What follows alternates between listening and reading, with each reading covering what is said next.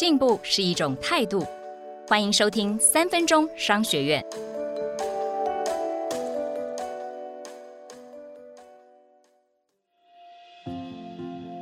今天要谈的是日商迪斯科工作不靠指派，而是卖给员工。上期提到，日商迪斯科 Disco 发明了公司内流通的威而币 Will， 让四千七百个员工都能当自己的老板，唤起了员工的成本意识，还有赚钱的欲望。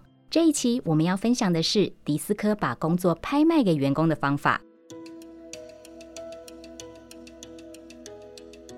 二零一二年开始，这间公司的所有任务都必须标价，员工以拍卖竞标取得工作，借由拍卖就可以找出适当的价格。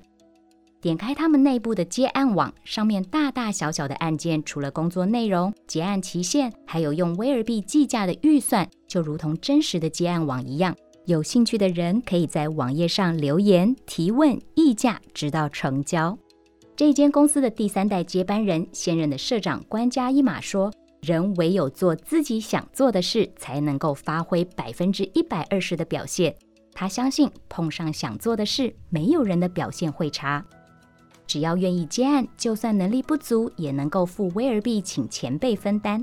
就算想去其他的部门工作，只要新主管同意，就能异动。另外，这个拍卖的好处是，员工不必外出找兼差，就能够当斜杠族了。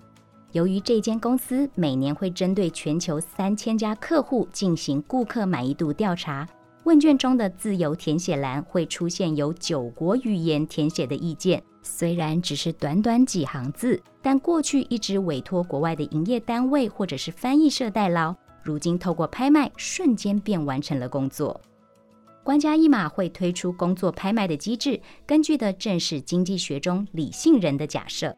不止工作的内容本身，工作需要付出多少精力、时间，甚至不想做的程度，都可以化为具体的价值，以威而币来交换。